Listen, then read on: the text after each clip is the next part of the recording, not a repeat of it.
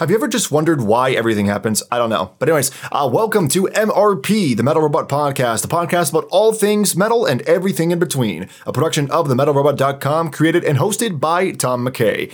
And this episode is, much like the last one, going to be a bit different, only a bit slightly more different than the last one. You see, the last one, we mostly featured an interview with Lindsay Schoolcraft that took up the bulk of that episode. But we did also have a topic aside from that. Well, this time, not really the case. It's just a talk with Colin Sterling of Thrasher's Paradise, talking about Metal Monday, as the topic in question is actually a very good one, seeing as we've talked about it on the show before, and that is socially distant concerts and how they can be done effectively. Colin Sterling has uh, been able to fill me in on the details of how he was able to pull that off and how the venue in question was able to pull that off. So take a listen for yourself and see what the big venues are possibly doing wrong, because they're doing quite a bit wrong.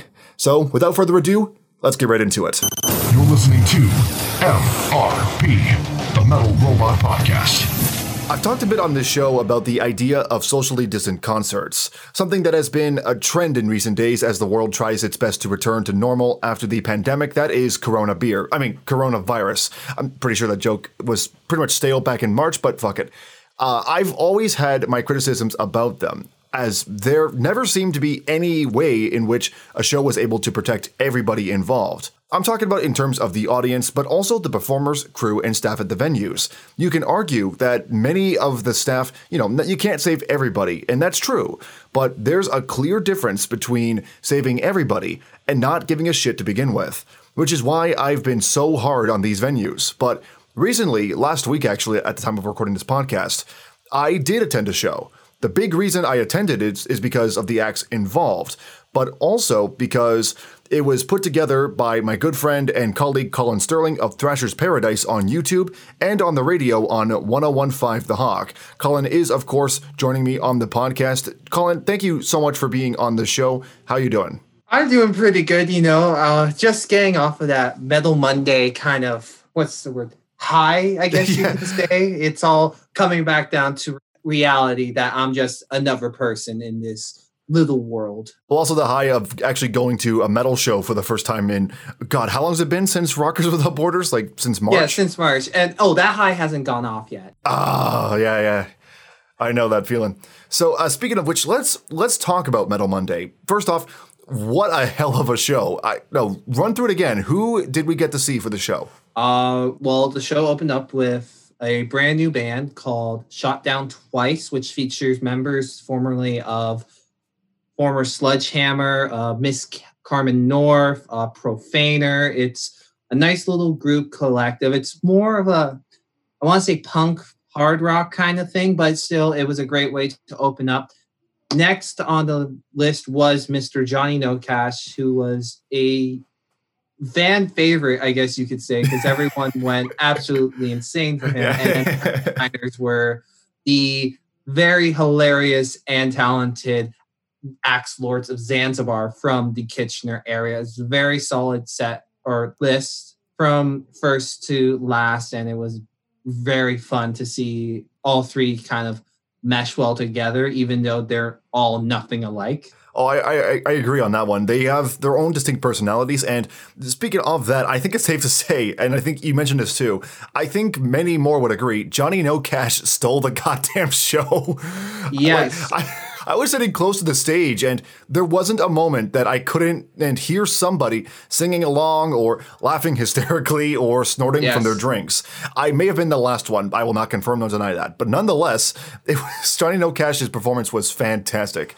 Oh my gosh. It was. Yeah, it, it was good to have him there. It was very nice. As Sean from the Reverend Radio Show, I don't know he's if he's been on this podcast yet, but yeah, actually he has. He was on. Uh, he, he was on one of the episodes talking about Ticketmaster, which we were happy to slam them for, but nonetheless, yeah. No, it was funny because he showed up, and I jokingly said, "Yeah, I'm trying to rip off Rockers Without Borders, but with only you know, with whoever said, "Yeah, sure, I'm in." uh, well, it definitely worked out in the end. But uh, so the, the big reason why I wanted to talk about this was because of the socially distant part. Given that, oh, of course, you know, uh, because even though it was great to get back to going to a live event, safety is of the utmost importance. As Ontario is still in stage three of reopening the economy, and mm-hmm. it cannot be botched for even a second if we're to avoid a second wave.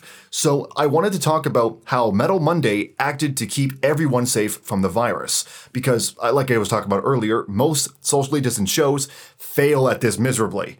Mm-hmm. So, uh, first off, how was the show set up? Like, where were the performers playing, and how was the audience socially distant? Well, before we even talk about that, we should mention the venue that which it was held. It was sure. held at Absinthe Hamilton, which is in downtown Hamilton on King William Street. Mm. And conveniently enough, they've been doing socially distant events since June at this point, because we're now in September. So they've been doing it.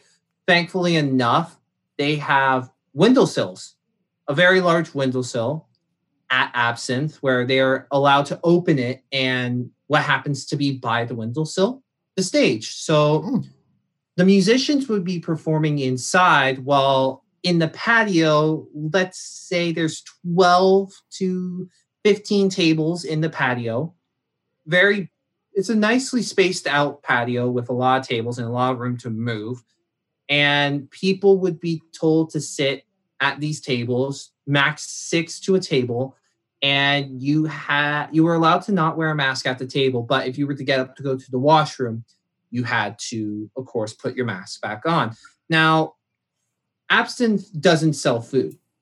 Okay. They don't, but you were allowed to bring your own food into the venue, which is really cool. But that doesn't really like impact like kind of this. But the main thing was alcohol. Mm-hmm. So the venue, that's where the venue's really making their money is through alcohol sales. So how that worked was a waitress or a waiter would go up to your table to take your order and then they would bring you your alcohol. There was no you have you were allowed to go in to basically grab a drink that wasn't allowed. You had to wait patiently at your table for someone to come get you get your order and then drop it off to you. And it was all cash. Like you there's no debit machines. Everything had to be paid in cash. Okay, yeah, the cash thing I do want to get back to in a little bit, but for now, let's talk about the acts involved. How were they okay. kept safe? Obviously, it's hard to socially distance while you're on the stage, especially if there's multiple performers, as we saw with uh, with Carmen North and gang. Um, mm-hmm. But aside from the glass windows separating them from the rest of the mortals, how were they protected whilst they were setting up? What setting up? Well, conveniently enough, they were allowed to set up like two hours or an hour before the doors were even set to open. So they all had access to setting up their stuff, no issues, no hiccups. Like they were all good to do that before doors even open. And even when the doors open, the main rule for them were they had to wear their masks. Mm-hmm. Because they are part of the performance, they had to wear their masks in and around wherever they are going because they're moving so quick, so constantly.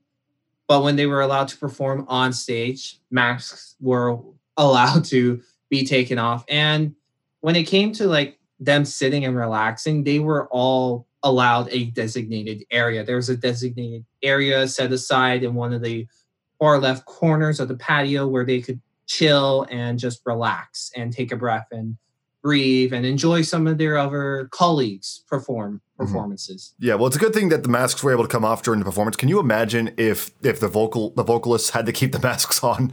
I can just imagine like just hearing Yeah, it makes be hearing Kenny from South Park just the show, just like, pretty much. That even though that sounded like Beaker. Yeah, that. Oh my gosh. Yeah, actually, yeah, that's true. Beaker. I get. uh, okay, so so given uh, okay for next up the crew setting things up like the, there are, there must have been like a crew of some kind setting up the performers right or was it uh, the performers would set up their own gear um there was one guy one there guy? was a guy that um that was provided by absinthe to help the help them set up get all the audio and ready and all that that's all they were allowed was one guy, but still like a lot of venues don't even provide a guy for you. You have to provide your own with a lot of different places. And hmm you know, when it comes to that, I think that's really cool that they do provide a guy when you do, if you're someone that wants to book out absinthe to perform, to put on a show, and that's covered in your fee. I think that's really cool and that really helps. Okay, that's well, that's good to hear. Uh, so uh, for that one crew member himself uh, or herself, don't remember. Uh, when it comes to you know actually social distant concerts,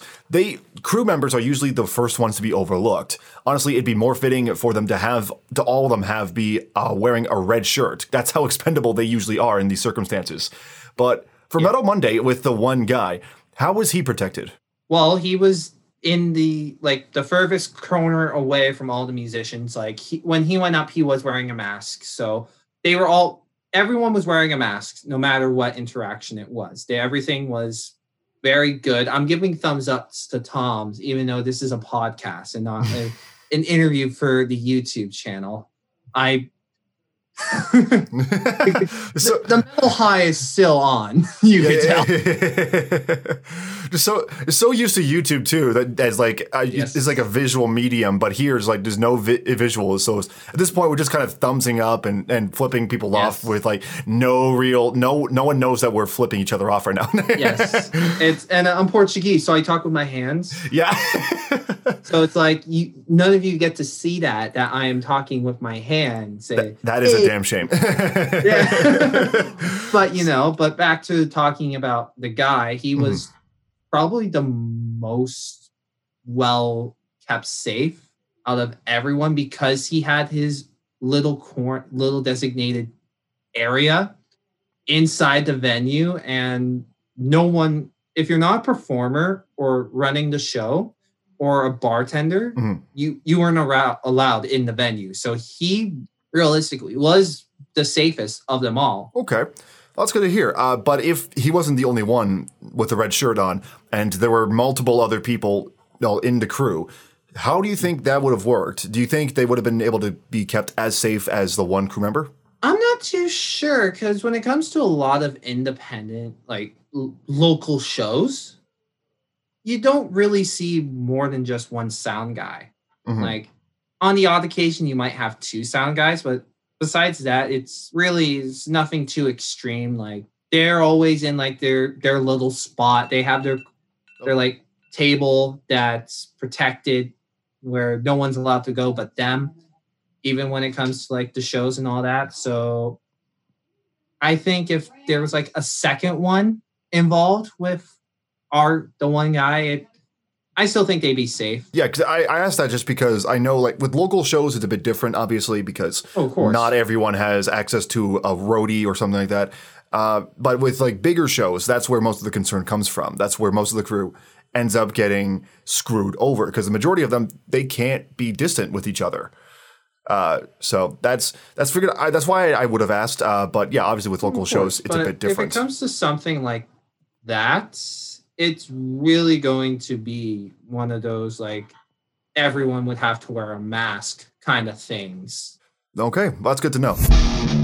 This episode of the Metal Robot Podcast was remastered as of May 2021 to ensure great sound quality for your enjoyment. Honestly, I didn't have to, but if you want a reason to avoid responsibility, then you gotta take it, right?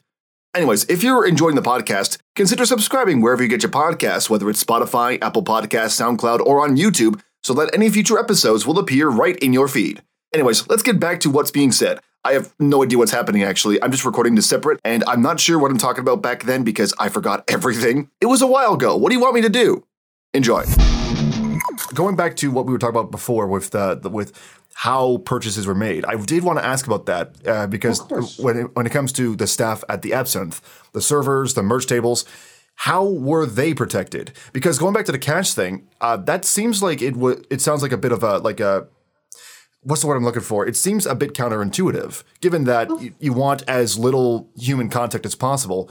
Handing someone cash, that seems like it, it does the complete opposite, rather than just tapping your card or inserting a card into a machine. So how how were they protected in that in that sense? Um, I get that, and that I completely makes sense. Um, but when it comes to like a venue like Absinthe, you know, there are some venues that do not have like debit machines or any of that. And I never been to Absinthe before COVID, so I'm assuming this was a thing that was always their kind of rule. Right. So with that in mind, how were they protected though? Like the staff Oh, of involved. course. So the main thing with everyone involved when it came to the merchandise person and the waiter waitresses and waiters, um, the main thing was they had to wear a mask. No matter where where they were, they had to wear a mask because human interaction for them is very key. Um, I don't really know if the waiters and waitresses had to wear gloves. I wasn't really able to see that. Uh, I was more focused on the merch person because that was something I had to provide. Um, I brought in, I had to get my aunt, God bless her heart. She said yes to doing merchandise for us. So she had her mask on. She had hand sanitizer by her, and I'm pretty sure she used it like the entire night, making safe social distance uh, purchases as best as she could. But of course, when it came to handing over the money and merchandise, you know, there's going to be some contact with that. But pretty sure she had a hand sanitizer bottle there at her disposal that she used after each purchase just to quickly clean her hands. And I'm pretty sure the waitresses and waiters had hand sanitizer at their disposal too. But again, can't really say much about them. They weren't not to come off route my priority.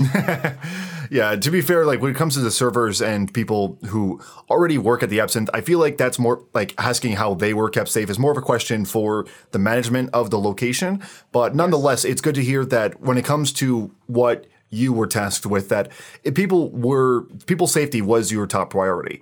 Uh, But looking back at the show one week later, did you feel like that show did a good job at keeping people safe in these COVID times? I believe yes, it did. We did the best to our abilities to keep everyone at their tables, but of course, metalheads they see a friend. Of course, they're going to want to go up and be like, "Hey!" And at I respect this a lot. They're very hardcore on theirs. You have to be at a table with no Right. mask rule. Oh yeah, you saw you saw what the one guy did to me when he saw me. I was I completely Yes. forgot I about my mask when I was standing up, and you can see some pictures online uh, that show that uh, when I'm where I'm featured, with where I'm forgetting to wear a mask while standing up. So they they rightfully came at me. It's like, hey, dude, come on, wear a mask, let's go.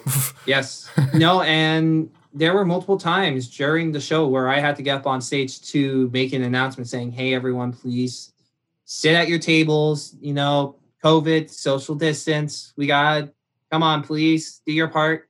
Kind of deal. But besides that, I think it was more than just like a really good social distance thing. It was a good thing for the metal community just to have a live performance, even though it was acoustic it was just i think it was something definitely the metal community in hamilton and in other parts of southern ontario needed yeah, that's definitely good to hear. And, and as someone who did go to the show, I can definitely attest to that.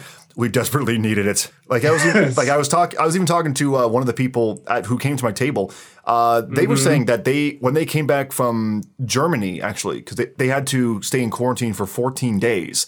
And this was and your sh- Metal Monday was the first thing that they did after they got out of quarantine because they're like, all right, what's the th- first thing I do when I get out of quarantine? Is there a metal show? Hell yes, let's go. That's awesome i didn't know that that is really cool that she got out of quarantine just to come I'm so glad you knew who exactly I was talking about in that regard. Um how couldn't i tom let's be real. If I'm at a show and someone comes to my table, starts talk, to start chatting me up, I'm going to keep talking.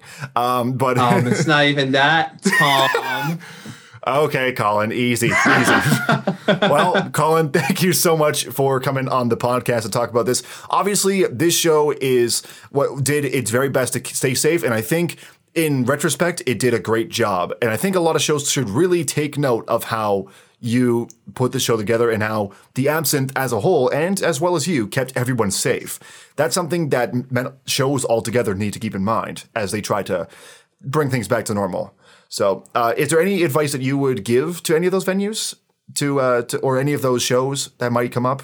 Um, yes, definitely the big one is when you do have an like with a lot of venues, some of them are doing just acoustic performances. So even when it comes to trying to find an acoustic band, that is alone is very difficult. But go out there, ask a bunch of different bands that you know and have connections with because you're bound to get one yes from someone or someone to say, I might not be able to, but hey, there's this other band I know. And when it comes to just the rules and stuff, just keep close with the management of the venue you're booking a show with because they have all their rules.